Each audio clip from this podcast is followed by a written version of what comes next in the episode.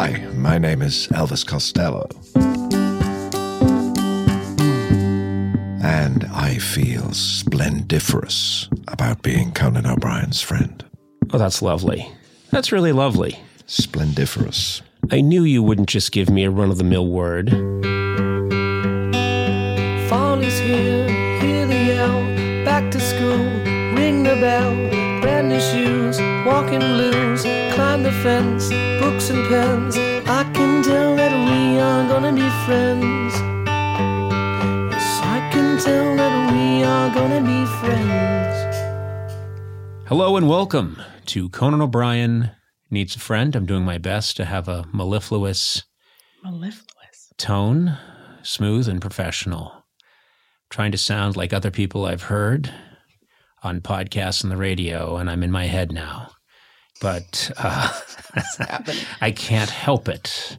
I'm Conan O'Brien. I'm here to please, and I hope you enjoy this audio infotainment. I'm joined, as always, by Sona Movsesian, my trusty assistant. Hi. And also sitting in with us, Sona's assistant. And boy, is that absurd because he basically does all the work that He does. Sona refuses to do. David Hopping, how are you, David? I'm Good, How are you? I'm good. Uh, what's happening? I have a bone to pick. Oh, Oh, now how could you? You've been on maternity leave Yeah. for, I think, four years. Oh, I'm three Um, months. Yeah, it's weird. For the last three months, things have been very efficient Oh. in my life. Everything taken care of. Uh, good work, David. Oh, thank you. David stepped forward and just started helping me on doing things that you refused to do. Yeah. And so I'm stunned that you have a bone to pick with me because I, think can't you've had a to hear pretty. what it is. Yes, you've been on the gravy train now for three months. Okay. well, Gravy first of all, that's a separate thing I have to like complain about is that it's not the gravy train. I'm a mom. I'm taking care of two babies now. So Well, I was it's one not of, like I'm I was home one chilling. Of, I was one of six, and my mom used to put us all in the kitchen, throw a boiled ham into the center of the room, and say, "Good luck to you all. I'm out." Uh, okay. So, so tell me about your play. So I can't say that I listened to all of the podcasts while I was gone. sure, why should you? But you guys released this whole segment about my FOMO. And you're like, oh, we're gonna, you know, and you was when you FOMO, sitting- by the way, for anyone who doesn't know, fear of missing out. Yeah. And you were, uh, you know, talking about going to Sugarfish and sending me pictures and stuff.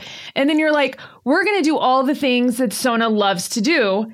And all you th- could think of was going to see Thunder from Down Under, the male strip show in Vegas, Yes. drinking white wine and getting high. Yeah. So is is that all you think of me? Uh, that is 98% of what I think of you. Okay, that's fair. No. it- it- you watch TV. What's that? You watch TV. yeah, you watch TV, uh, but you do enjoy the male body. You used to obsess over any show that depicted men uh, in all of their masculine glory. Obsessed. Gigolos. yeah, you watched the Oh, show Gigolos. yeah, I did. And you used to love your favorite movie that you would talk about all the time was Magic Mike. Magic Mike. And when there was a sequel, you pretty much made me take you and a bunch of your lady friends to see the Magic Mike sequel, yeah. which The uh, midnight showing. yeah, As soon as it came out, we as soon went. as it came out. Yeah. And so you love that. You loves loves loves your wine. I do loves my wine.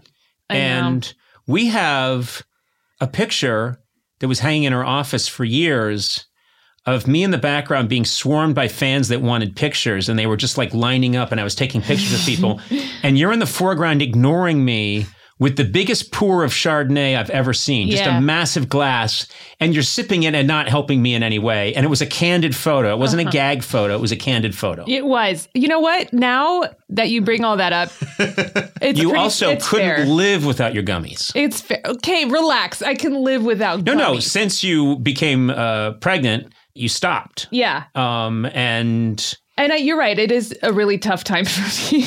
Aw. is it? Do you really miss? Do you miss it? Do you I miss, miss your? it so much, and I think, oh, maybe I'll just have like half of one. But then I'm like, ugh, what if I sleep through one of the babies crying and like Mm. needing me for something? And so I just, I don't do it. But I think about it a lot. So you know what? Maybe you were maybe you were right. You know, our, my wife, of course, uh, we have two kids, and in the early years, her thing was that our door, our bedroom door, always had to be open in case somebody cried. And then, of course, they got older and they stopped crying, and they'd sleep through the night. And then they got even older, but always door always open in case anybody needs anything, anything's going on. yeah.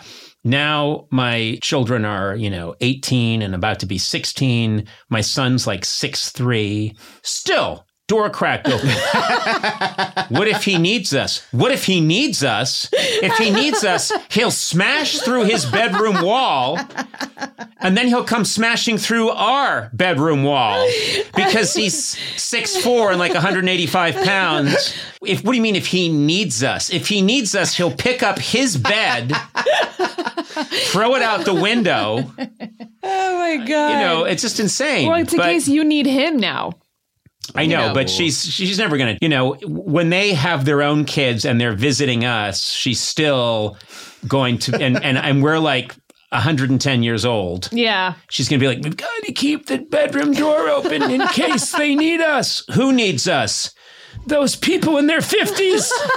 what would we do? How would I help them? Would I rip off one of my legs and hand it to them so they could Oh, use it as a crutch? Because that's because I can pull it off right now. I'm that withered and old. It's absurd uh, madness. I was like, I, you couldn't think of anything else, and I'm like, is that no, all you're a would think of me? caricature. Yeah, I defend most humans, and I say, well, Mm-hmm. they're complex, they're three dimensional. I can make Mm. a couple of jokes, but I really can't reduce them to anything Mm-hmm. um, cartoonish because that's not fair to them. But Sona, it's so great because you really are a two dimensional drawing that likes your wine, Huh? your gummies. You love your Armenian snacks Yeah. and you love to watch male strippers do their thing. Nothing wrong with that. Uh, I'm a simple person. Yes. And uh, I, I love came that this in hot. started. I- Yeah. I, love that this started with you having a beef with us, and then immediately, Uh-huh. immediately admitting that you were in the wrong It and that we were right. it was accurate. The important thing is you uh, came to Sugarfish though. Yes, last I did. I did. We did have now Sugarfish. I, I always explain things because I don't know if people know. Yeah. Sugarfish is an amazing sushi Mm-hmm. uh, chain, and there's one right near the podcast studio. And Sugarfish uh, sushi is one of Sona's favorite things, and so I've been taking David there. It's been great. because you've been Oh. home with. I your never had it until Oh, I know you've never. I mean, first of all, David. Oh, oh, here we go. No, I, I- I'm being honest here. David, uh, a man of humble means, Mm-hmm. and I'm saying that in a, I think, a kind and gentle way. I Okay. don't think you are. No, no. David's idea of, of good eats is, uh, you know, three sticks of beef jerky, and and he gets to drink the whole Sprite, and so. Um, Oh so we went. I took you to Sugarfish, and Mm-hmm. you just were. You couldn't believe it. You're like, "Oh, this tastes so good!" And look, they've got, they've actually got silverware on the table. and Okay. He got all excited, and there was a, a toilet there in the restaurant you could use. And um, you, but anyway, it was a big deal for you. Admit that I will say, yeah, the rice was warm. the rice was warm. Yeah, he just loved it, and we kept doing. And so I said we started taking photographs and sending them to Sona, who was home, Yeah. uh, spoon feeding your kids whatever they eat now. Spoon, Spoon feeding. feeding already. Are they eating solid food yet? No, they're three months old. I forget. I completely forget what age that happens. I think that uh, for us, we're probably going to start doing that at like six. I think. I, don't remember very clearly the first time we fed my daughter solid food. I remember sitting at this little table, just watching it happen. And it was, it's just seeing her expression as she was like, what is this? Yeah. And Do you remember was- what you fed her? It was saltwater taffy on a spoon. with, yeah, with uh, very sharp nuts in it. no. I, we were told later on it was a mistake. No, it was some kind of mashed mush. I forget Yeah. Mm-hmm. what it was. Some, you know, but anyway, seeing someone, a human being experience for the first time solid food yeah. and just their mind explodes. It's Just incredible. everything for the first time. I remember when you took your first gummy. Wow, You weren't there. I was there. No, you weren't. It's incredible. I was happy. I had a time machine. I was happy. oh. All right. Well, enough blather and blather. We have big show today. Big, big show. Very excited. My guest today is a Grammy award winning singer songwriter and member of the Rock and Roll Hall of Fame. Uh, he's recorded 31 studio albums over the course of his career. And his latest project, How to Play Guitar and Why, is part instruction manual, part memoir, and available now on Audible. I'm a huge fan of this gentleman. I listened uh, to this instruction manual slash memoir, and I absolutely loved it because I have my own fascination with the guitar and with this gentleman and his music. I am thrilled he's with us today. Elvis Costello, welcome. You're one of my favorite people to talk to and uh, one of my all time favorite artists. So to get to sit here with you and have a thoughtful conversation for six hours, did they tell you it's six hours? Yeah, I was. I, I brought a little bit of uh, Kendal mint cake to sustain me.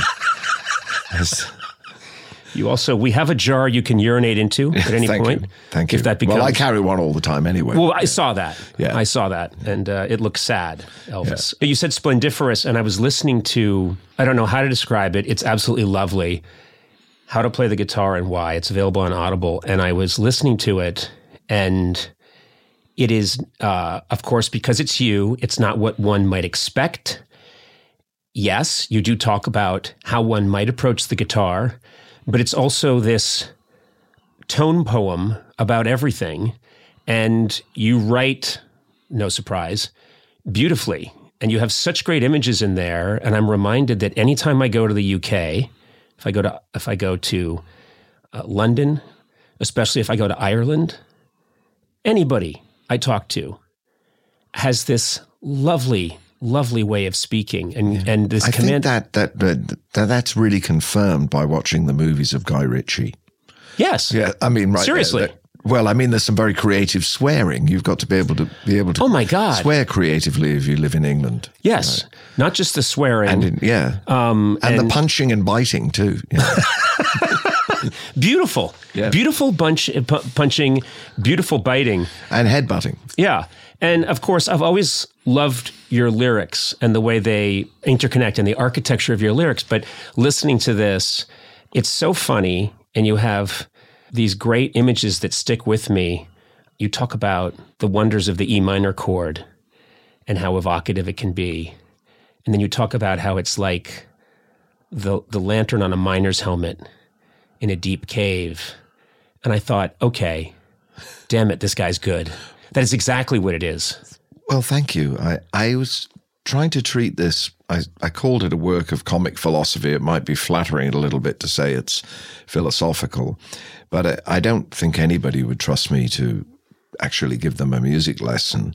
Just listen to the way I play the guitar. I, I make the point that it's important to keep the inner idiot uh, uh, alive within yourself, particularly if you're going to play rock and roll guitar. You don't want to know what every note is. Right. That's where some of the, you know, they're called happy accidents, not unhappy accidents. Right. You want to be able to surprise yourself. Sometimes surprise other people in a bad way by the horrible noise you're making. But the point of this um, ramble, narrative, whatever you would call it, how to play the guitar and why, is to try and get people past that inhibition to make a mistake that'll lead them to the the pleasure of playing a, a song simply. You can go and study music formally from page one of the theory book, and it'll take you very logically through it.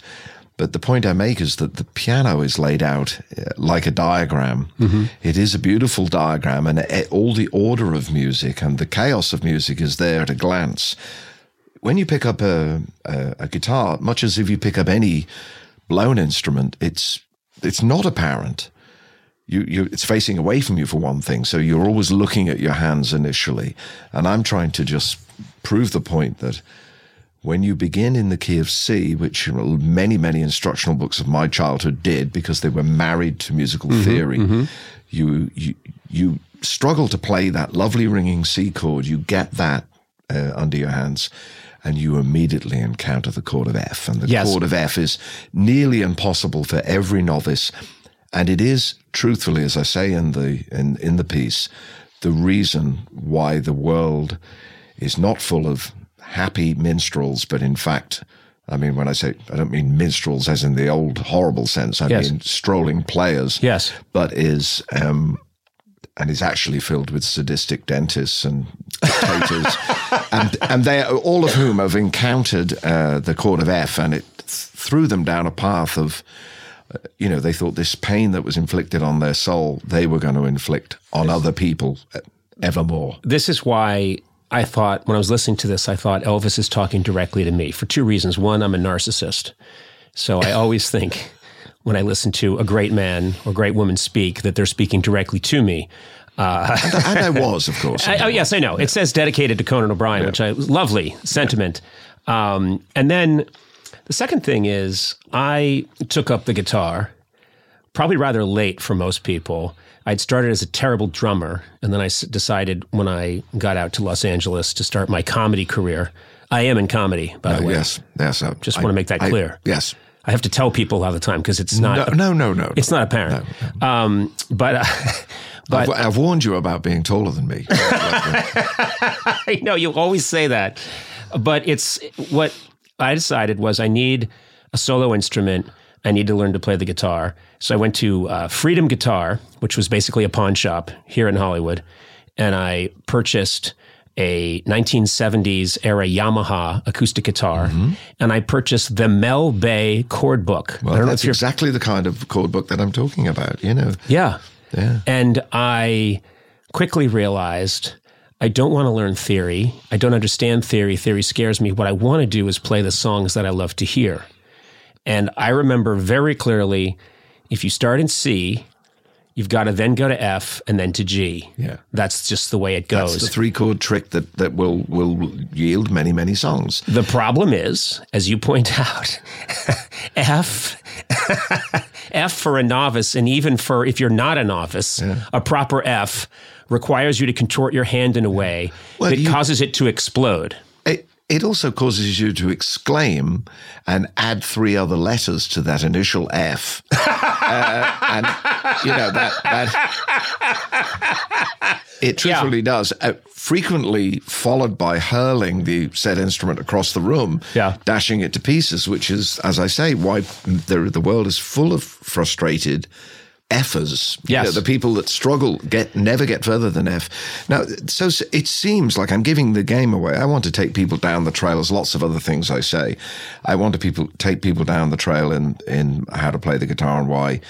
If you sort of imagine yourself learning C, and you logically have to find um, uh, F as the next chord, if you then allow yourself the luxury of learning the chord of G, Yes. you're immediately ahead of the game because if you switch to the key of G, the key, the chord of C is that second chord you're going to need. Yes. That means you already know it. Yes. So you have that wonderful feeling, hey, I'm halfway there.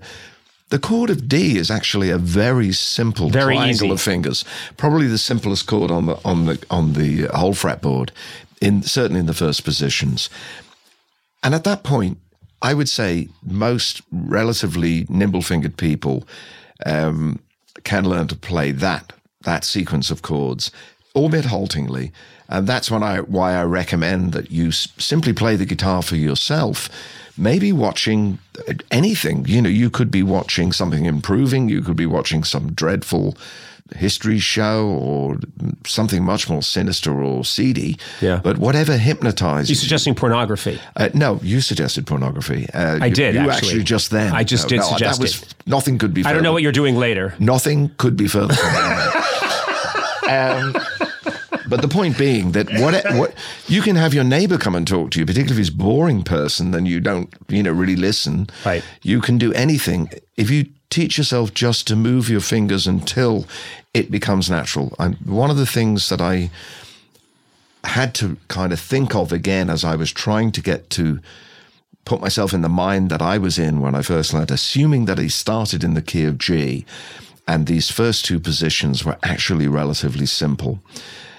It was that mistake that people make is to lift the whole hand from the guitar mm-hmm. in between the chord. You really don't need to do that. You're, you're not about to put it down. Keep your hand just above the strings. And after a while, you notice that you, your hand will just slip across into that position. And before you know where you are, you're playing music. And my thinking in writing all of this is to find an amusing way of saying, this is actually easier than you think. Yes. And then you get to three chords and we get to the wonderful illumination of the minor chord, the, in the case of G, the E minor that creates the da da da da da da da da da da. A million songs based on that chord sequence. After that, it's really up to you. It's up to your own curiosity. You might go on to write a symphony and you might go back and learn all that musical theory. You might take up another instrument or you might be content with those three chords because so many wonderful songs lie within the three or four chord range and add sevenths to color those chords and gradually your chord uh, inventory, so to speak, will just grow. And and you talk about this in How to Play the Guitar and Why. You reference Hank Williams, one of the great uh, American songwriters of all time. They call him the Shakespeare of the South. And He's the Shakespeare of everywhere. well, that's well, Shakespeare may Yeah. disagree with that. Where is Shakespeare if we say that Hank Williams is Shakespeare? It's true. He's fucked. It's true, but he's he's long gone. He's not that bothered now. But You're I mean, right. yeah, You're right. Right. Yeah. Hank No, has I only do. I do done- think he's for Hank Williams is for everybody. You know, I mean, you have to, as I point out, one of Hank Williams' first national hits was, was "Cold Cold Heart." Yes, yes. But it was "Cold Cold Heart," a song by Tony Bennett. Yes. So he was immediately put himself in. I, I've always argued when people talk about the Great American Songbook, it's it's wonderful that we celebrate George Gershwin and Cole Porter, but you can't leave out Willie Dixon. You can't leave out Hank Williams. Nope. These are the other American music. You can't leave leave out Jelly Roll Morton. You, there's just dozens and dozens of songwriters that that that we we should be grateful they thought of that idea, whatever it is. Hank Williams wrote so many unbelievable Oh. songs based on Yeah. three chords. Um, and and I I chose deliberately a Hank song because it's such an emotional song that I think you're from the outside you would imagine it must be more complex musically in order Right. to you know to render this feeling but I try to strike the balance in writing the piece and then performing it between genuine instruction, which there is a little bit of genuine instruction, and heartfelt um, feeling for songs like Cold Cold Heart. And I think you mentioned the fact that I'm clearly not American, so I've come to appreciate musicians like Hank Williams, or for that matter, Willie Dixon and countless others from America, from the perspective of somebody who grew up on English radio Yes. musically and comedically. Because I think that I might be right in saying radio comedy remained recognizable in a form that my parents would have known with just changes of personality. Whereas those same performers in America became television Yes. entertainers because television took hold in America much earlier. Yeah. So the people who I didn't know anything about when I first came to America, I knew who Lucille Ball was. I knew who Phil Silvers was because I really loved Sergeant Bilko. I had never seen Jackie Gleason until I set foot in America. Right. I, I might have seen his name in a movie um, uh, cast list, but I didn't know how revered he, he was from the Honeymooners. Yeah. Well, the equivalents of those shows in England were on the radio. Yes. So of course they they contained all of the surreality of m- much more use of sound effects. What American television comedy achieved with Yes. slapstick, they had to achieve with sound effects, which is why I was attracted to uh, writing the score. You know, accompanying myself throughout this piece in the spirit of BBC radio comedy. Really, you Well, know? how to play the guitar and why you're you're taking people on this journey that was very inspiring for me to the point where when you were talking about cold cold heart and talking about the power of it, I went and got my guitar. It's three chords mm-hmm. and played along and realized I could have played this song three months into learning the guitar and felt just as powerful and lovely as I do playing it now, all these years later. That's how simple it is. And you're playing Hank Williams. The power is all there. I know. I, I I've never really understood. You know, like why. I mean, there's some of the songs that they teach you in that kind of play in a day book, which was very common when I was a kid. They they weren't very interesting songs, so they didn't they didn't push you on. No. If you if it's a song that you really love, you have that um you have that desire to find out what the chord is that links those phrases together, and and little by little that becomes a way to learn uh, harmony. You know, you you start to hear if you have any kind of natural ear for music, you're going to eventually become curious that you, you'll try to play a song and you, and the the few chords that you do know will not render it and and that's when maybe you have to consult some sort of dictionary of chords and you little by little start to piece the, the elements of harmony which a piano uh, trained student of course is taken through but very few people are taught to play just chord shapes on the piano. Right. They, they're immediately the independence of the hands playing melody in one hand, bass line in the other, or chords in the in the other in the left hand. Isn't the same as playing the guitar, where you have a choice between learning scales and say you wanted to be Eddie Van Halen, you could you you could practice and practice and practice till you got as fluid as some of half the speed of some of the solos that he played. But you could only play that solo at the end of all that study. It wouldn't lead you back to a full song. My method is taking you from the song, and then you you eventually you're going to know for yourself whether it's in you to want to be that kind of person that cuts loose and finds those other things higher up the neck of the guitar. That's all very thrilling. That's a different study. It's a- Yeah. you know, that's why I don't go into it that much. You know, it's funny because I'm reminded that John Lennon and Paul McCartney were steadfast about not wanting people, they didn't want to know what the hell they were doing. yeah. They very much clearly had this incredible facility with music and they had their 10,000 hours uh, of playing and they had the ambition and the creativity, but they didn't want to sit down with someone and have them explain musical theory. And yet, look at the the body of work is there. So they approached it in the way you're talking about, which is through you sheer hear like a song enthusiasm. like Michelle, which has Yeah. some diminished chords in it, which would be much more common to the language of jazz uh, musicians. Um, they must have, uh, have, I don't know, maybe because the song had this French theme, maybe they heard some music that contained these other voicings of chord, and it's only one note different. You know, in, in the chord, and it just opens a door. It is like colors. Uh, Yes, there are people yeah. talking colors when they're talking music. But I, I tried not to get, I did sort of try to lay out the musical theory aspect of this in, in, in a way that was funny so that it didn't become indigestible for somebody that simply was curious to know what I felt about it because the last part of the title is the why they're playing the guitar. Like some people just like, you look good holding an instrument. You know, Yes. people will say, well, you know, you the piano player's hidden behind a piano. That's not kind of going to help me communicate with people. To if you have something that you have to blow through, a saxophone or a trumpet, then you can't sing. You maybe can't smi- you can't really smile while you while you're playing those instruments. You have to concentrate. You can smile when you take it away from your mouth, but if you only if you're a singing uh, soloist. Right. So the guitar is the obviously it's the show off's instrument. I used to think I was shallow. Well, I am shallow, but I used to really think that I was shallow because when I first I started on the acoustic, then I got my first electric guitar, which for you nerds out there was a Gretsch Tennessean. Woo. Yeah, Pretty 1960 fancy. 1964 Gretsch Tennessean that I got for six hundred dollars at the time, uh, which today would be worth a lot more. Uh, and it's the it's the same guitar that George Harrison played on their second U.S. tour. But I'll stop there. It goes too far, and it's it's really sad. Uh, but I started to work on that guitar, and then I realized I cared more about the look than the sound of the electric guitar. So I liked a big Gretsch, and people would say, "Well, do you like the tone?" And I'd say, "I really don't know. I just know that when I'm holding a big Eddie Cochran Gretsch, I think it looks cool. I don't know what you're talking about with tone." Well, I, I did. I, I, I, I can really sympathize with that because I went a stage further than that when I was a lot younger than I imagine you were, where if you could afford a $600 guitar.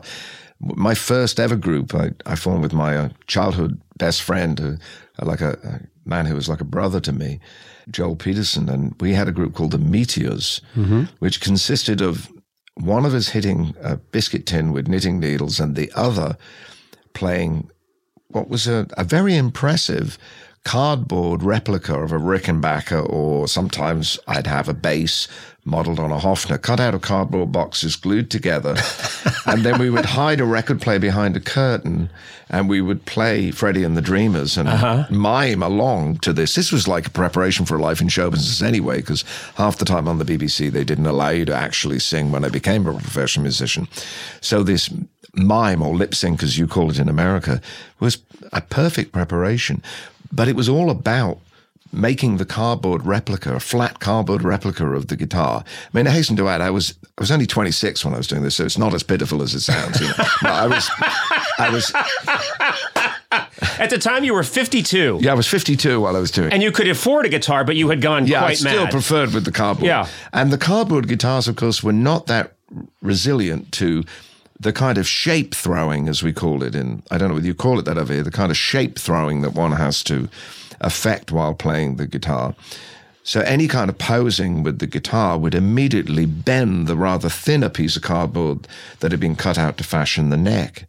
Now, I felt really as if I was in command of the music because I never made any mistakes while giving doing. You can't. You can't because the music was There's no strings. it was coming from behind a curtain. yeah. But it, it, it confirms what you're saying about how good it feels to hold a certain kind of guitar. I remember buying a Gretsch on, I think, my second tour of America. I bought a Gretsch White Falcon. And I thought, I'll Oh look- my God. I'll look, all I need is the fringe jacket now, and I'll look just like Neil Young. Yeah. And it, all it did was feed back all the way through the first show that I tried to play it on, and I never, and I never played it again.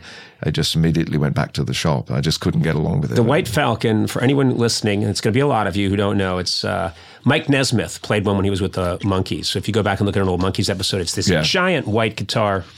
Gold fittings and everything. From a distance, it's gold and it's got jeweled insets and it's got a, a big falcon and it's the most amazing thing. When you get It's up not close, like a thing with a big falcon on it, you know. Like I mean, Yeah, who- that's the essential part of anything. exactly really. Everything. big falcon. Everything should have a large falcon on it. yeah, Uh, I always, you know, carry one at all times. You know, you walked in with Yeah. a large falcon. Yeah. uh, and we uh, we immediately subdued put it. it in a cage.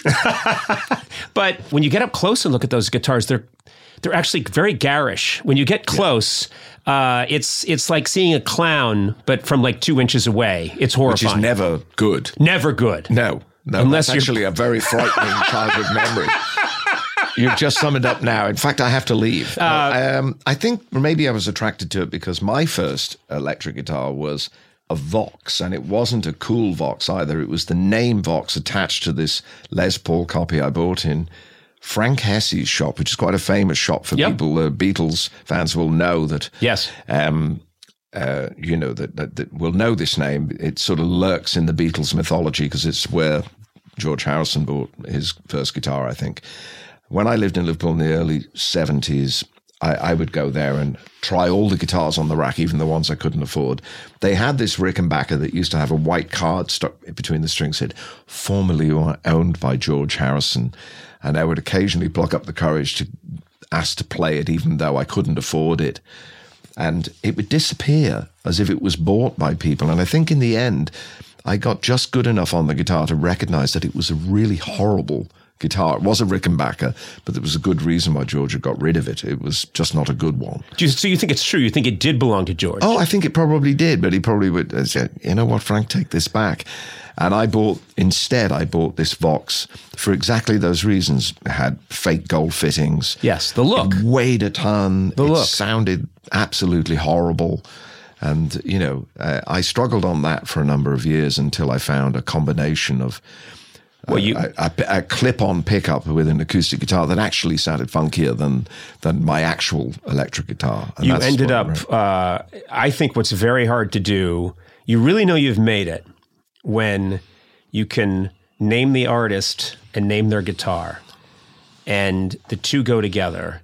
It's Lennon, the Rickenbacker, and it's McCartney, Hofner, and it's you know Brian Jones and that teardrop, that white teardrop Vox. Vox, uh, and you and the Fender Jazzmaster. Like just that guitar.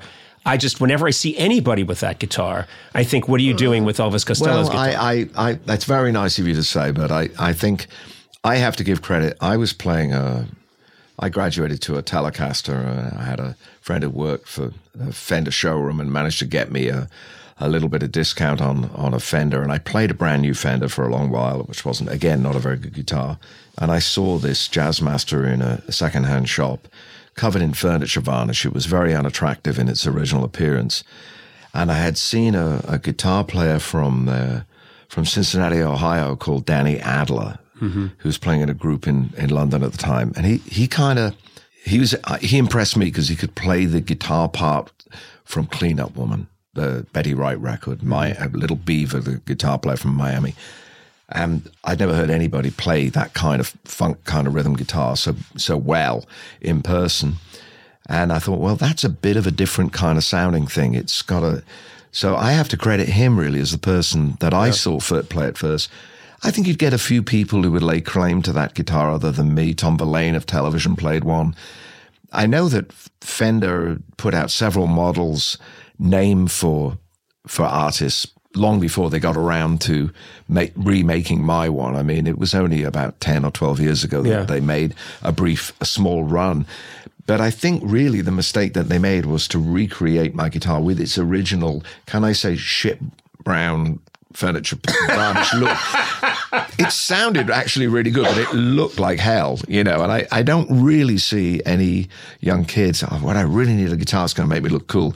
I think I'll have one that looks like the color of a roadkill, you know. That's yeah, looks like, exactly. yeah. I want a fecal Yeah. look to my guitar. Yeah, I, that's uh, what's going to make me a hit with the girls and the boys.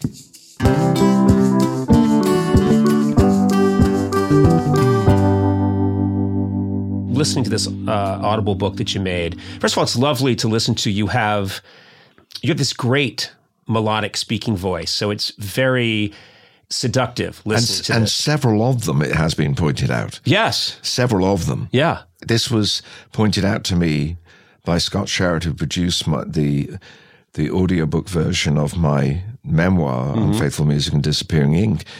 And when I began talking, I was the first couple of chapters were set in Liverpool, and when I start to talk about Liverpool, I start to sound like Yes. my mother a little bit Yes. more. And then the third day I was recording, I had a passage where I had to say, "Well, I was born in a street that um, my first home when I was a child, a baby, was in a street that um, had a one of the blue plaques that that commemorates famous people that lived in that street. Now, this was a very modest street. We lived in a basement mm-hmm. of a boarding house. By this point, the neighborhood had gone to hell. We had moved in. There's the clue. But at what some point, Sir Edward Elgar had lived, probably mm-hmm. when these houses were, you know, dedicated to one family living in a four four story building, not broken down into little bedsits. And I started to speak like this. I said, on that morning, I got up and the horse drawn milk float came round early in the morning and parked next to the Morris Minor. And I suddenly started to sound like David Niven. And I didn't know how to stop doing it. And, and it's happened to me a few times. I Yes. get on a microphone and something comes over me. I, my wife Diana and I did um, a, a season where we played um, cartoon cats for Pete the Cat. And on the day that I was playing Pete's father, I had a cold, and it when I spoke on the microphone, it, it sort of pitched my voice very high, and I I started to started to speak like David Beckham. I, I say things like, Pete, he's way up can here. you can you go in the garage and get my wrench? and of course, it was fine. They all loved it, and nobody told me to stop. And then when I went back like a month later to do the next episode, I couldn't do the voice. Right. I mean, it was. I'm not. I, clearly, anybody that's ever seen me act knows that some things that I do border on acting. Uh, not close enough to the border, but they border on acting. You know, but um, something happens when I start to read things that I've written down. I find I can hear my voice changing in in the headphones, and I think it's just the excitement of what I'm talking about. And Sure. the, the the idea of hitting the guitar like that, I'm sort of I'm seeing John Lennon's stance when I'm saying it, so I start to speak like the more in the parts of my voice that really come from Liverpool. You know, I hope Yeah. that people don't think that it's insincere because I I change my voice a little bit. I my assumption was that you were a sociopath. Well, that you had that no well. You had no core personality. I don't have any core personality. What just core adopt person. just a dot and uh, you know, just whoever you're with. I mean, you've the- become and me the- pretty the- much. and the, the the well of hatred. Yeah. uh, that obviously is apparent from the torture that I like to put people through in this. Uh, no, it's really it's really fantastic, and I I learned so much, and I'm such a fan of yours that I thought, well, I'm not going to really pick up anything new about Mr. Costello here, and then I find out that you always wanted to be a songwriter first Yeah, and not a performer, which I can't believe I didn't know because I think every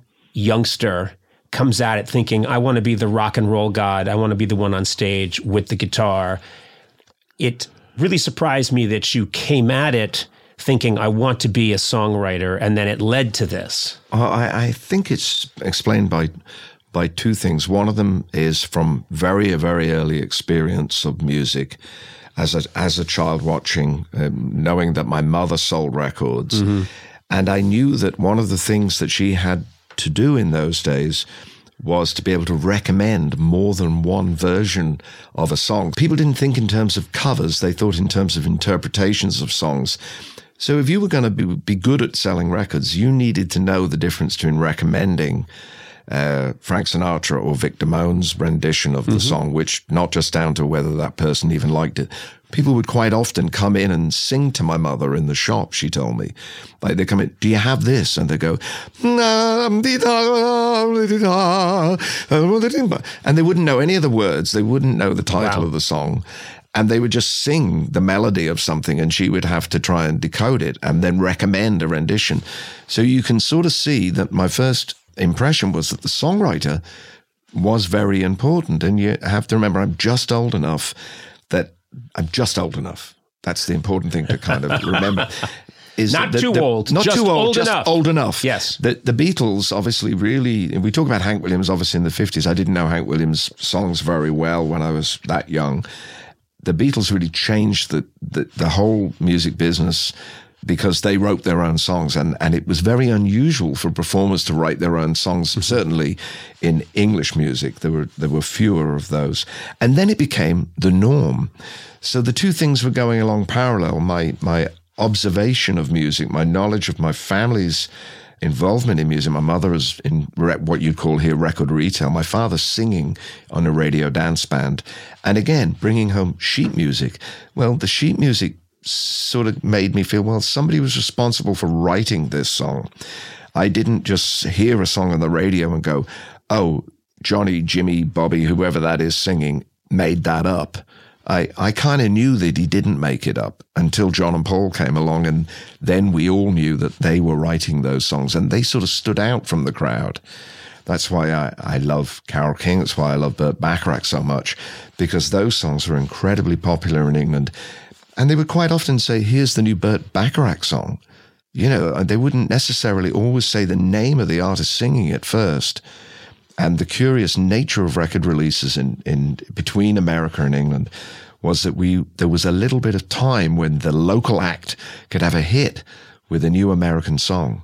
So you would have Billy J. Kramer and the Dakotas singing "Wishing and Hoping," and then there would be the American version, which made the songwriter seem like an important kind of guy if he could have like two hits in the charts with the same title. Now, somewhere along the way, even when I started to play the instrument myself, I was drawn to particularly the band. Now, a group that had three of the greatest singers ever. That's right. But the guy that wrote the songs didn't sing. That's right. Robbie didn't sing. He sang a bit of harmony, but he didn't really feature as a lead vocalist. Right. And those two experiences of of really always being very aware that the songs were created by somebody and getting to know the names of those songwriters and the fact that many of them had a fame that in some cases was superior to that of the people who sang their songs. It's fascinating. I've always wondered. There's there was something about the alchemy of the band that I know Robbie wrote the songs, but clearly he was draw, he was drawing on. There was something with that group that he was drawing on. There was some kind Uh, of yeah, I think that's fair. I mean, I'm sure You what know, an the- incredible thing to um, have not just Levon's anecdotal memory of Arkansas, Yep. but to have Rick Danko and, and uh, Richard Manuel's voices to imagine melodies for, and the fact that they also wrote at that time in the earlier days, they also wrote melodies. some of the most beautiful songs the band ever recorded were, were you know, Wheels on Fire is, is a Rick Danko melody and, uh, you know, Tears of Rage is a Richard Manuel melody with Bob Dylan. So, I mean, all of this seems very obscure maybe to people, but that's the way I learnt it because my, my father came from jazz and therefore the songwriters of the previous generations, the music that my grandfather would have heard when he came to America in the 20s, the songs that have, exa- have been handed down to us through through the hands of jazz musicians and Right. constantly reinvented.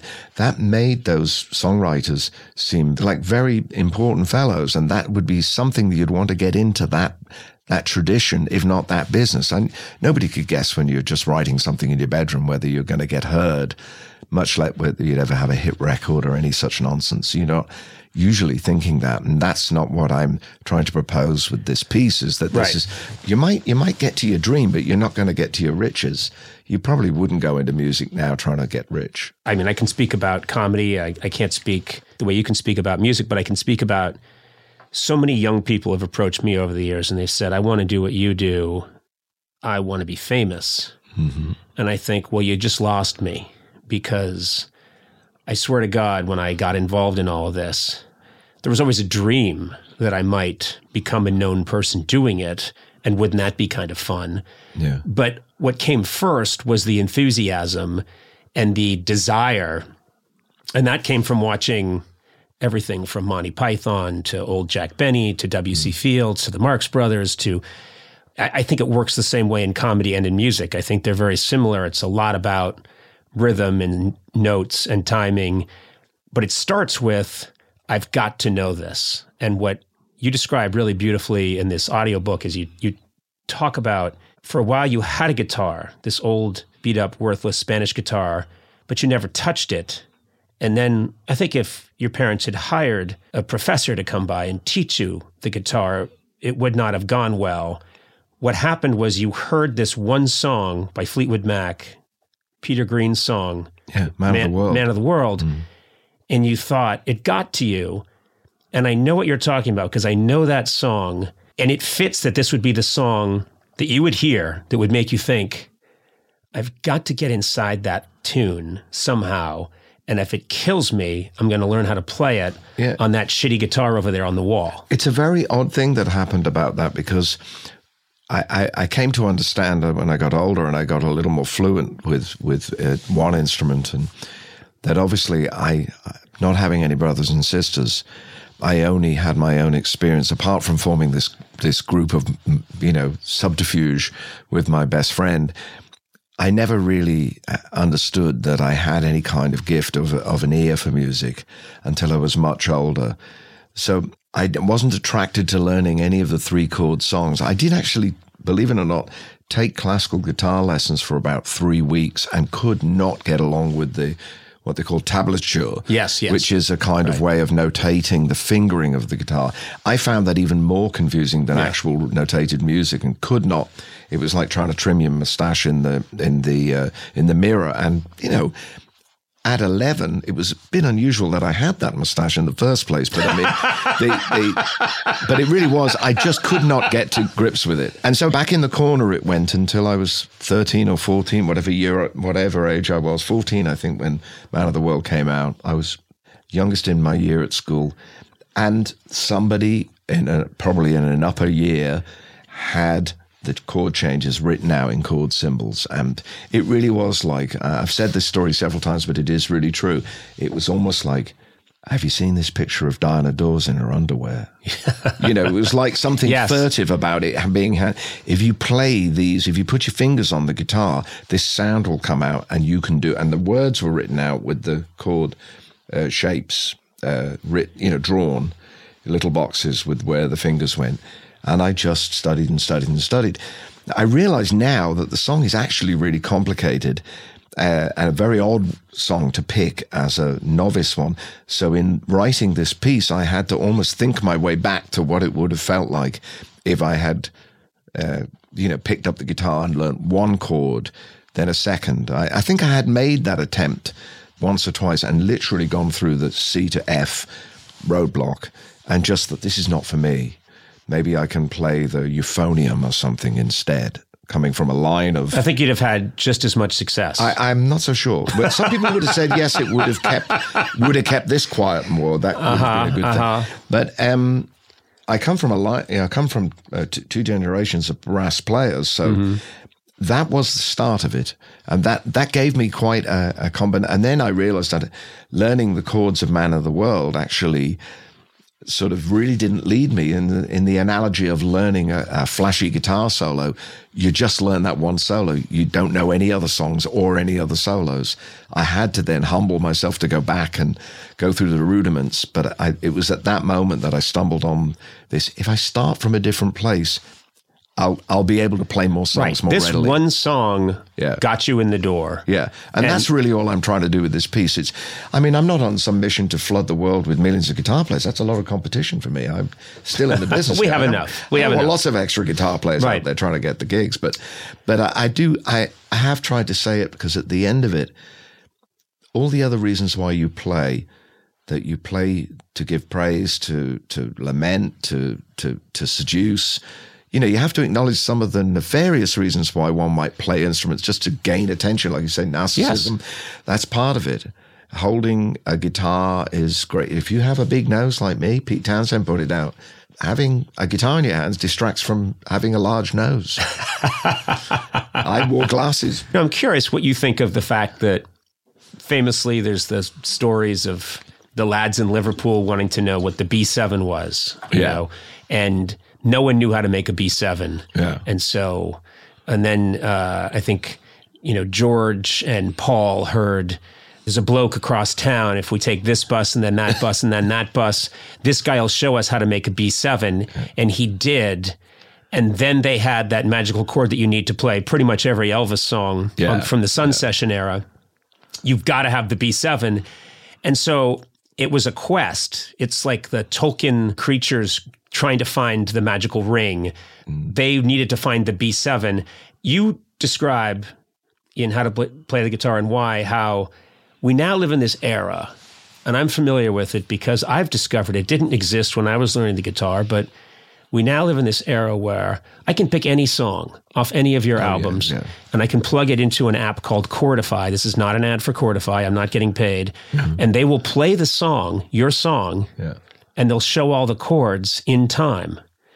Everything is right at our fingertips, but something might get lost that there's no struggle Yeah, because the- and also the feeling, and there is something really. I mean, I'm not saying oh it was better in the old days, but people will be familiar and probably still familiar if they if they frequent their local record emporium. You know, those places where there's still a, a record shop that's curated in some way. People say, "No, not that record. That one. You need that one."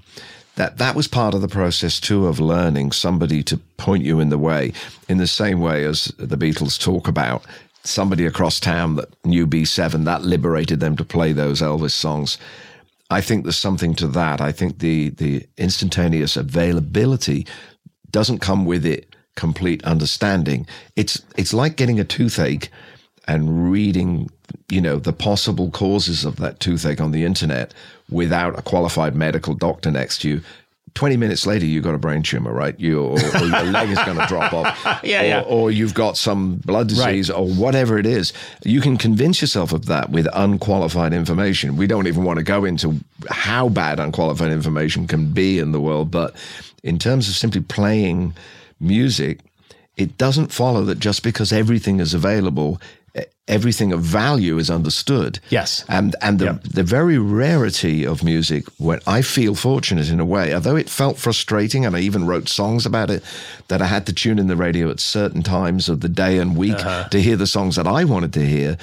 It did make those moments when that record came on really stick with me, and uh, the the instant availability of it isn't necessarily preferable because it makes you blasé Yes. about how easy and that's that's all I'm trying to say. I'm not trying to say I know better than somebody much more skilled. There are more methodical ways one could learn and I didn't set out to really write an instructional manual so much as ways n- not to prevent yourself from having the pleasure of playing. More importantly, just to play in the sense of a child that you play without any embarrassment, mm-hmm. without caution. You, you jump off things you shouldn't jump off when you were a kid, and then you learn better that oh, I'm going to sprain my ankle if I do that. But you didn't half enjoy jumping off it when you were a kid, whatever the thing is. And, and that's what I'm trying to sort of remind myself as much as anything, even the age I am now, that this was, you know, I recorded this during the period where we couldn't travel around so much. And I've done a lot of work in that time. I've made, I, I don't know, I think we counted them up between my producer, Sebastian Krys, and myself. I think we've worked on 11 records worth of music. That includes remixing, mm-hmm. you know, back catalogue that's, that have come out in the interim. We have two records that are prepared for release next year. And I I think that was a reaction to not being able to go out and do my regular job, which is traveling around and playing the songs that I've gathered together over 45 years, maybe. But the responses to this interlude seemed to be listening to, you know, choices were listening to like echoes, unreliable echoes, uh, withdrawing and kind of sort of getting this way-faced kind of mopey music coming out, uh, singing songs about isolation that are not as good as John Lennon's Isolation, which is nearly every song written about isolation. you know. or say, well, we're in a box that we didn't choose to be in. Right. Let's kick the fucking way out of here with whatever it is we do. Let's be alive to the to what we're doing. So, and I feel like if anybody listens to my daft ramble, I hope they enjoy the ridiculous aspects of it that I relate that, you know, that like I really did want to learn to play April Come She Will because I knew a girl called April. And then I thought maybe I could write a song about another girl I liked if I learnt minor chords. And then I discovered that that song's actually in a major key. I mean, all these things where you're mishearing all the mistakes that you make along the way um, are, all part of it, just as much as book learning, you know, and I think it's true of every subject, really. I, I've never yet used algebra in real life, but I still studied at a time. I think sometimes you're taught things to teach you how to learn. I've used algebra several times during this interview. Have you? Yeah. Yeah. I'm a, I, I- my you know, it mind didn't, it didn't show. No, my mind works on so many Yeah. levels. Yeah. Uh, Well, Elvis, you just couldn't believe it. You know, I, I, I would have to ask. You've had a very unusual experience, which is that you wrote, co-wrote songs with Paul McCartney, and I've thought, how did you not step outside yourself in that moment and think of the boy in London, Liverpool, yourself, listening to this rock god and now you're with him were you able to detach all of that and just get down to the business and write the do the work I actually was. Uh, I I think that I've been around Paul enough, and I've seen the, you know, it is a balance that I've seen some quite eminent people completely lose their minds in his co- in the, the, his company Yeah. briefly. And I had to remind myself every day that I went to work to sit opposite him, like just as we're sitting here, only with two guitars and a, note, and a couple of notebooks, that he hadn't hired a, a, a, nine year old to come and write songs with him. You know, he didn't hire me in that sense, but I hadn't invited. He'd invited me, whatever age I was, 33 or four or something. Maybe I was older than that. I can't even remember. You know, I was supposed to be there at that moment. I wasn't stepping into anybody's shoes. That would be, and, you know, that is often, I think, the strange thing when there's a level of fame that probably very few of us can, can, can imagine that people have a lot of dreams about those those people, and I obviously imitated. I, I had a I, I had briefly had one of those Beatle wigs when I was eight or nine. No, really? plastic hat molded like hair. I mean, I also worked in a i cosmetic. wish you still had that and wore it around No, no. Well, I mean, I I think I wore it once and realized that it was it was such a hideous look. Yeah. I looked like I didn't even know who the th- Three Stooges were, but I looked like one of them. But uh, you look like Moe i'm sure I look yeah. like is it Moe that it's I look Moe like? I you look like know, Moe I didn't know this. Moe was the beatles before the beatles yeah. yeah, And then, you know, but the same way as when I worked for Elizabeth Arden, when I was writing my first record, I was still working in a day job. I could get cheap lipstick and mascara. You know, they had a company Yeah. store where you could get the seconds. It never occurred to me to put it on. You know, I, I like during the glam era, Yep. I was working the back end of the glam era. It just with this face, you know, we're both patties, you know, it, it just doesn't work. Uh-huh. It, it just doesn't work. The sk you know, it was sort of like this pasty kind of skin, like with then rouge on it, would just look awful. Yes. And it just never occurred to me to visualize myself in that that kind of fantasy way. So I think again, it's probably something to do with the fact that I saw how workaday making music could be f- through my father's experience. And then I had all the, the same kind of kid and teenage magic of like the first time I saw Marvin Gaye on television or the Supremes, you know, like uh, they came over and there was a Ready Steady Go dedicated to Motown. Uh, well, you call Motown, we call Tamla um, uh, acts. And it was just like, oh, yeah, so we can have like four lumpy lads from Bolton in Beatle suits, or we can have Stevie Wonder. Yes. You know, like Yeah, yeah, suddenly yeah. another world exists that Right. we didn't know about. And that keeps on happening. So I've been very, very fortunate in the people that I have worked with. I mean, this week, I have to tell you this because I think you'll appreciate it. You mentioned Paul, Yep. who that was the most wonderful thing. We wrote some really good songs.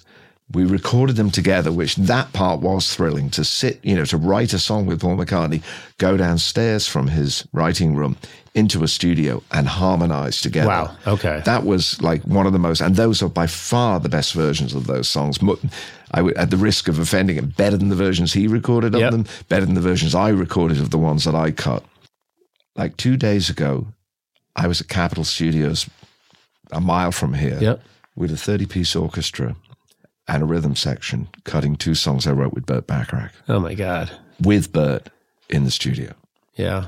Now, you know, work out the arithmetic. I mean, he won't mind me saying he's he 93 this year. And by the end of the day, I was completely exhausted from the the intensity of singing those songs, trying to do my best, singing live in the booth with the 30 piece orchestra being conducted by Vince Mendoza, the ringery incredible rhythm section, and watching Burt stand up at the board and then go, bar 61, we've got to get that downbeat. Elvis, you're not singing the melody right at bar 12 Jesus. you know. And by the end of the day, we had these two beautiful songs we're going to issue next year as part of a package celebrating the.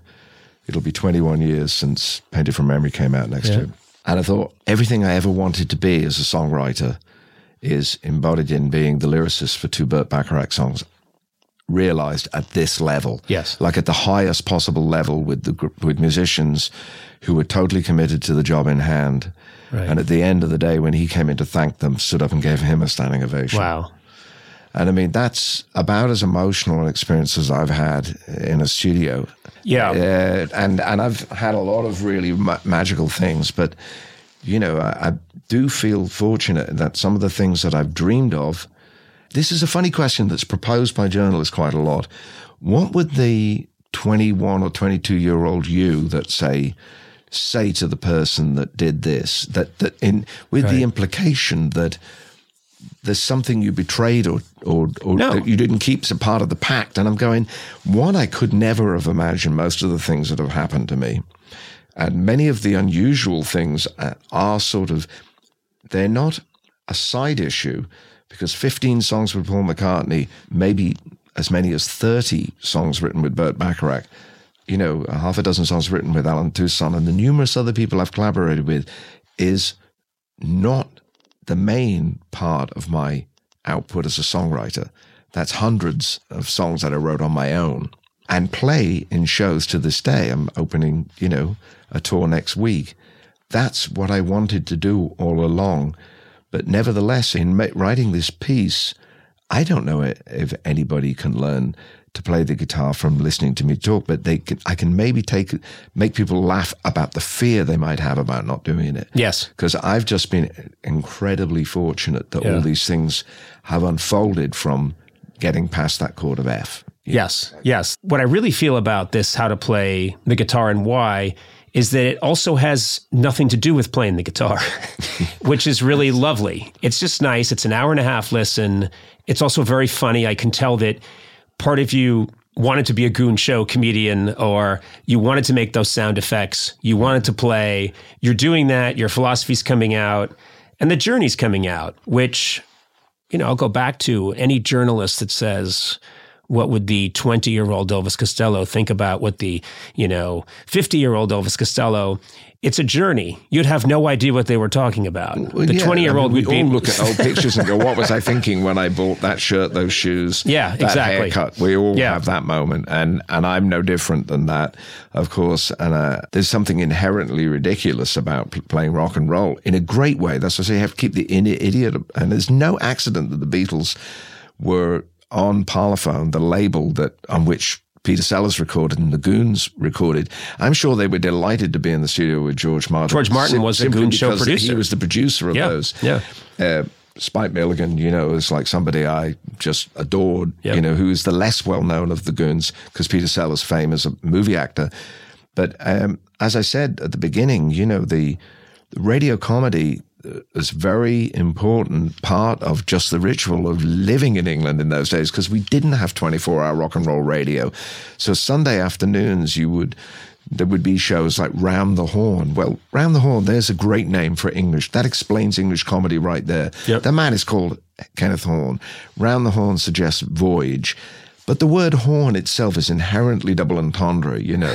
so it's taken much further than that. The characters that appeared in, in Round the Horne included an outrageously gay couple that spoke in, in parlare, you know, in, in uh-huh. arcane gay slang. And they said the most unbelievable things in the 1960s when homosexuality was, illegal. crimin- was illegal. Yeah, yeah. You know, it was illegal to be gay. So there was a subversive element of them infiltrating mainstream British comedy. And this guy played straight man to it, even though his name was Horne. It was inherently a joke right there, saying everybody in the face, pardon that, you know. That is a lot of English comedy, is what my father used to call bum, belly, and po. That the jokes are essentially something to do with going to the toilet, your belly, the, either the size of it or the how euphonious it is, uh-huh. And the po, which is the chamber pot. So. Yeah. anything to do with bodily function is inherently. You've just described uh, 32 years of my comedy career. I wanted to end just speaking of comedy. If you did something for me, you probably won't remember this, but years and years ago, you recorded a piece for us which bashes and wobbles around the internet, and people bring it up to me all the time. A quick comedy sketch, and uh, you were so funny in it. You're sitting there, very playing it very straight, and I play you, Alison. And I urge people to look this up because you are so goddamn funny in this. I'm playing you, Alison, and I'm playing it so, so soulfully, and I'm looking into your eyes. And I remembered how hard this was to shoot because I didn't think I could play this song to you, but I did. And I'm playing it, and I'm playing it very soulfully, and you're listening. And at just the right time, you reach over with wire cutters and you start cutting the strings on my guitar. And then there's a pause. And I look at you and you look at me and I start to about to go strum again and you reach over and cut. the remaining string. Please go look at that. It is It's it's very hard to do that kind of thing. I mean, uh, Oh, no, I no, think, you I think did it. it's it's like the Marx Brothers. You mentioned the Marx Brothers, Yeah, yeah. you know, and the Beatles Yeah. having that legend of ten thousand hours or whatever it's supposed to be. That will equate. The reason the Marx Brothers could walk up, that that Harpo could walk up to somebody, pull their tie out, pull shears, and cut it. Yeah. That's years of being in vaudeville to do that. Have you ever tried to cut somebody's tie off? It's with- not in one- easy. It's not easy. and they get angry. They get Uh, angry quickly, and it's around the neck, and then you've got an angry red faced person coming at you. Yeah. and really, the only thing to do then is kill them. Oh, and you have to. And Yeah. I've done it. Yeah. Well, uh, look up that clip, please, people, uh, because you are a vaudevillian in that moment. Your timing was absolutely fantastic. And that clip keeps coming back as some of people's, you know, 30 years of me doing late night comedy. And people still say to me, when you tried to play Alison for Elvis Costello and he cut the strings on your guitar and how quietly and with great dignity you do it. Uh, it it's one of my favorite things. I'm going to wrap this up, but uh, this is an unequivocal joy for me to get to talk to you. You're you're just one of my all time favorite artists, and you're so thoughtful about everything that you've done and the complexity of it all. I think it comes off beautifully in how to play the guitar and why. And I was so excited today. I've never done this, but I brought my 1946 Maybe can I see it? Yeah, yeah, you can. It's Wait, uh, wait, it's you- right here. You, you don't have to strum it or anything, No, but I'd you know, like to strum it. but I've I just- looking at it throughout the. I have an old Martin guitar, which is my prized possession. It's got no metal in the neck because the U.S. had embargoed metal during World War II. And this is from what year? 46. I just thought I want that in the studio to absorb the magic.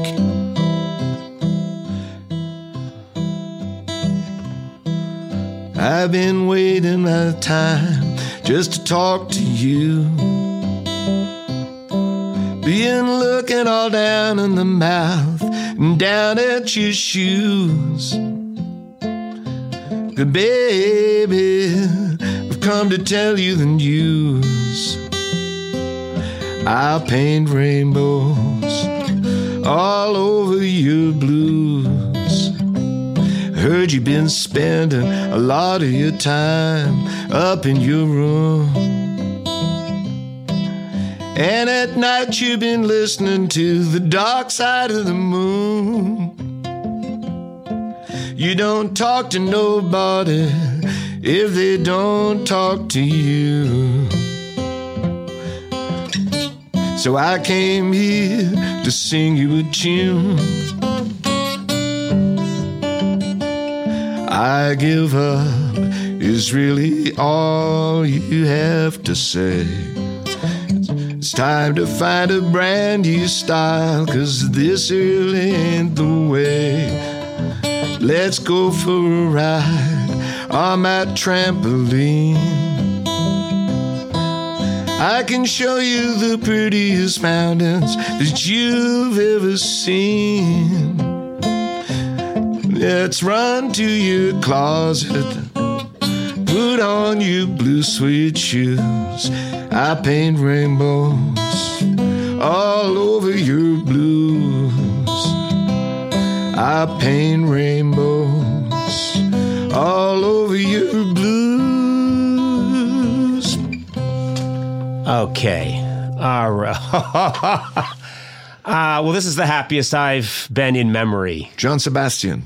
John B. Sebastian. I love that song. man. I've met him many Great- times. One What of a- the great songwriters in America. There's another one. The Great American Songbook should contain the man that wrote "Do You Believe in Magic?" yes. and "She's Still a Mystery" and Six O'clock and many, many others. Uh, You didn't have to do it, and that beautiful song just so easy to love and such a wonderful, wonderful voice.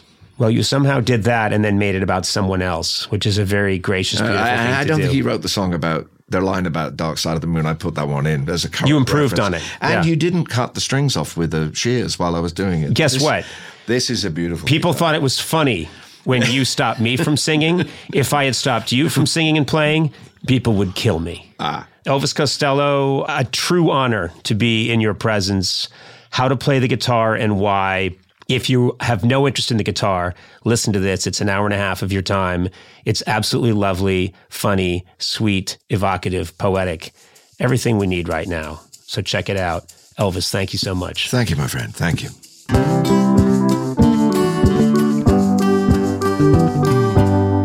Okay, Conan, it's time for another review. at The reviewers. I love it when you are authoritative, David. It's These are hilarious. all. Thank you so much. you can't even do it.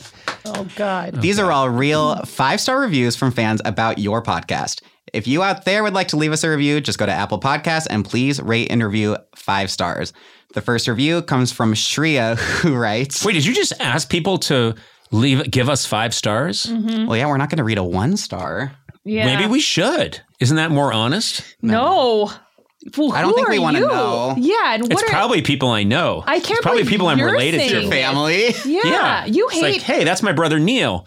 Uh, I, I I think sometime we should read a, a one star no, review. you will spiral. That would be a disaster. Because now, what if everyone listening to this goes and leaves a one star review and your ratings just Oh, I see. I refuse to listen. I'll only listen to five stars. Great? Um, and plus, there are cash prizes if you leave five stars. oh. oh, The previous was not true.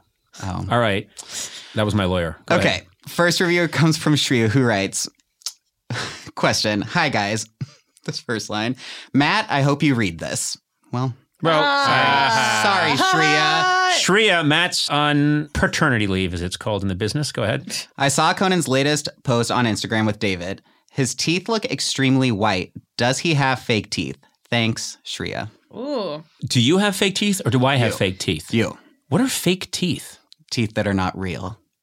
I don't understand what that is. What do you mean? Like- Like dentures? I guess. Oh, veneers. Veneers. Veneers. Oh God. Oh Jesus. Yeah.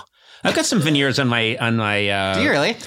Well, aren't your Yeah. front teeth all fucked up? y- yes. Thank you. I grew up.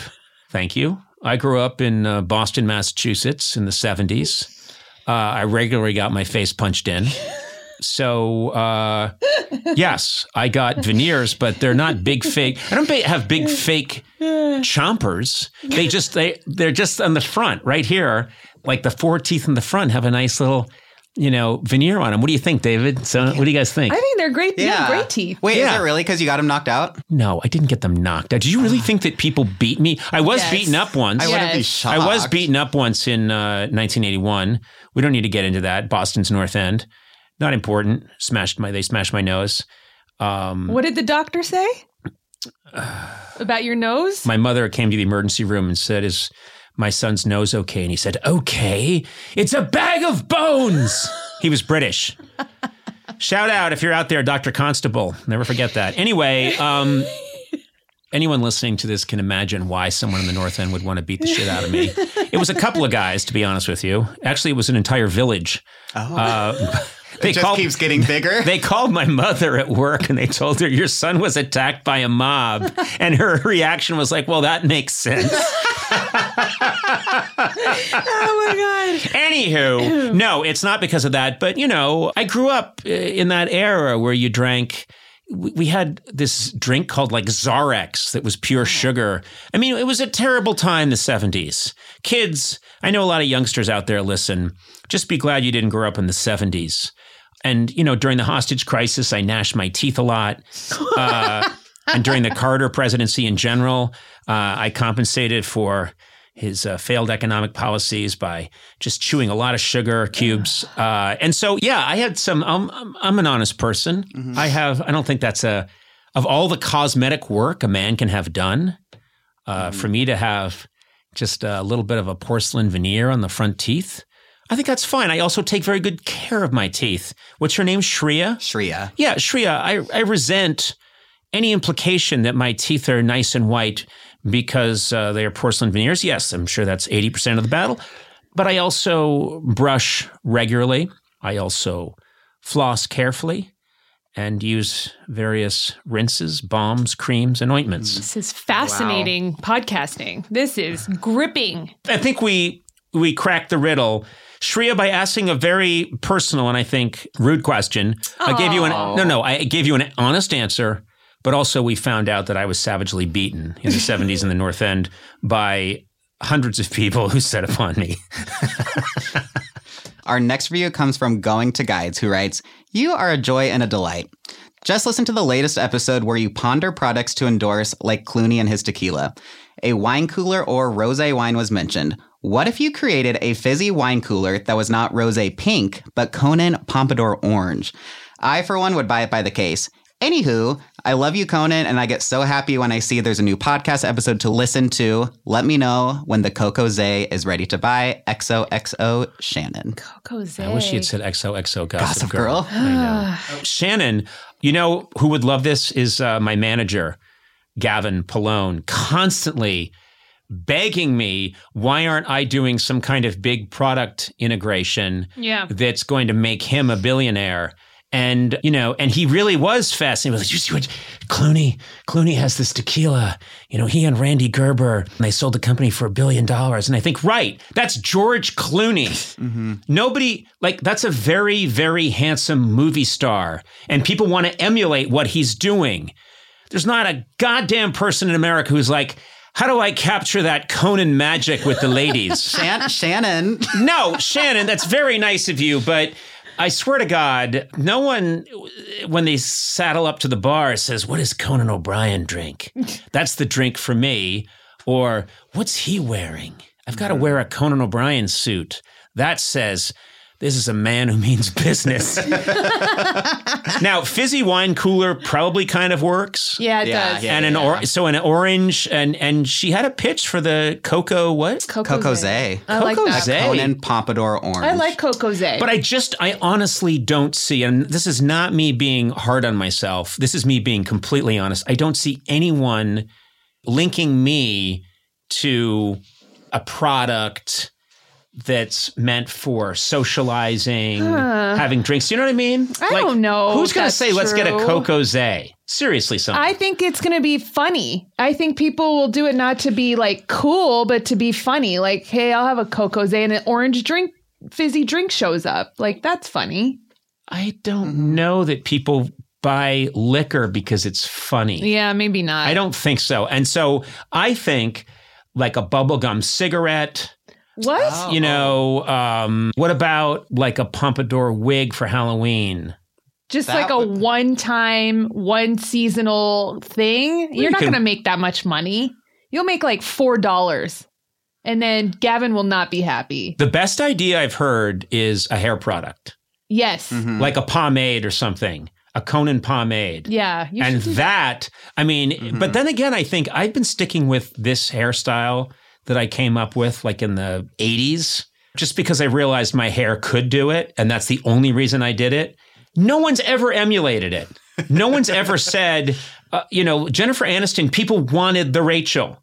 You Yeah. know, George Clooney had that Caesar do or whatever he had on ER and everybody wanted it. No one, I've been sticking with this for like 35 years. Not one person has ever said, get me some of that. No one's Conan. ever gone to a barber and said, give me a Conan. Yeah. No one, not one person. So why is anyone going to buy the Conan pomade? They're not. There's not one product I can think of. And I implore my listeners if you think there's a product that lines up with me, Yeah. pitch it. Mm-hmm. Maybe I'll even cut you in.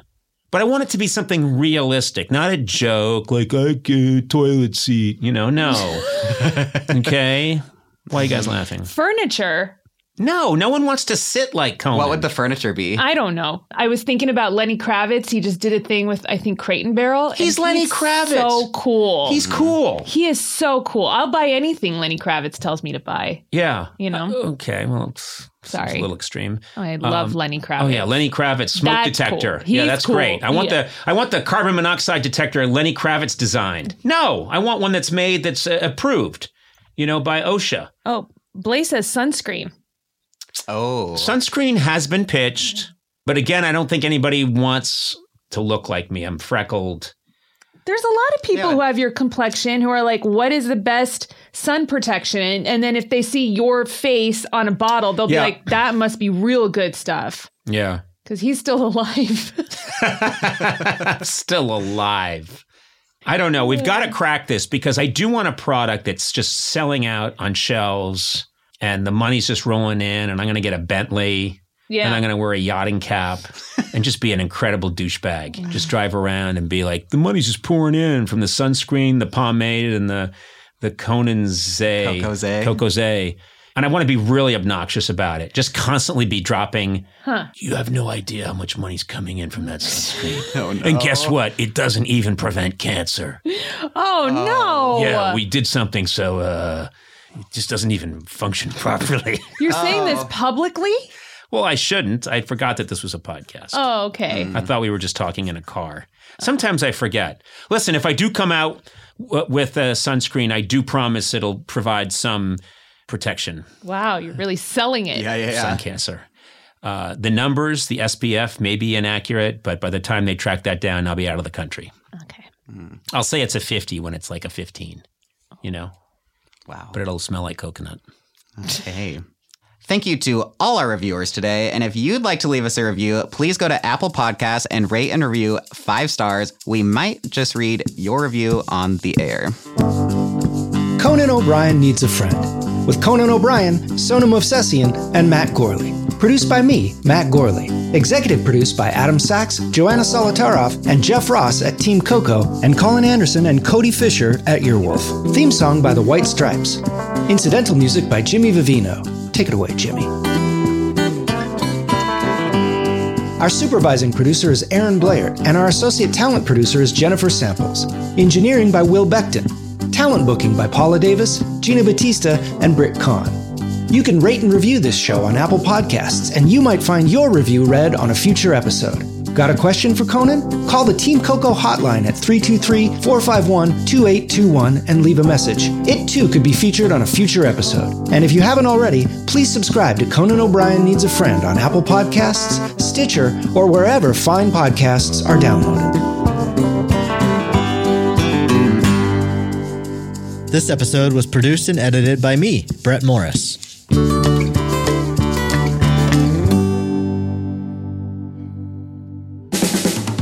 This has been a Team Coco production in association with Earwolf.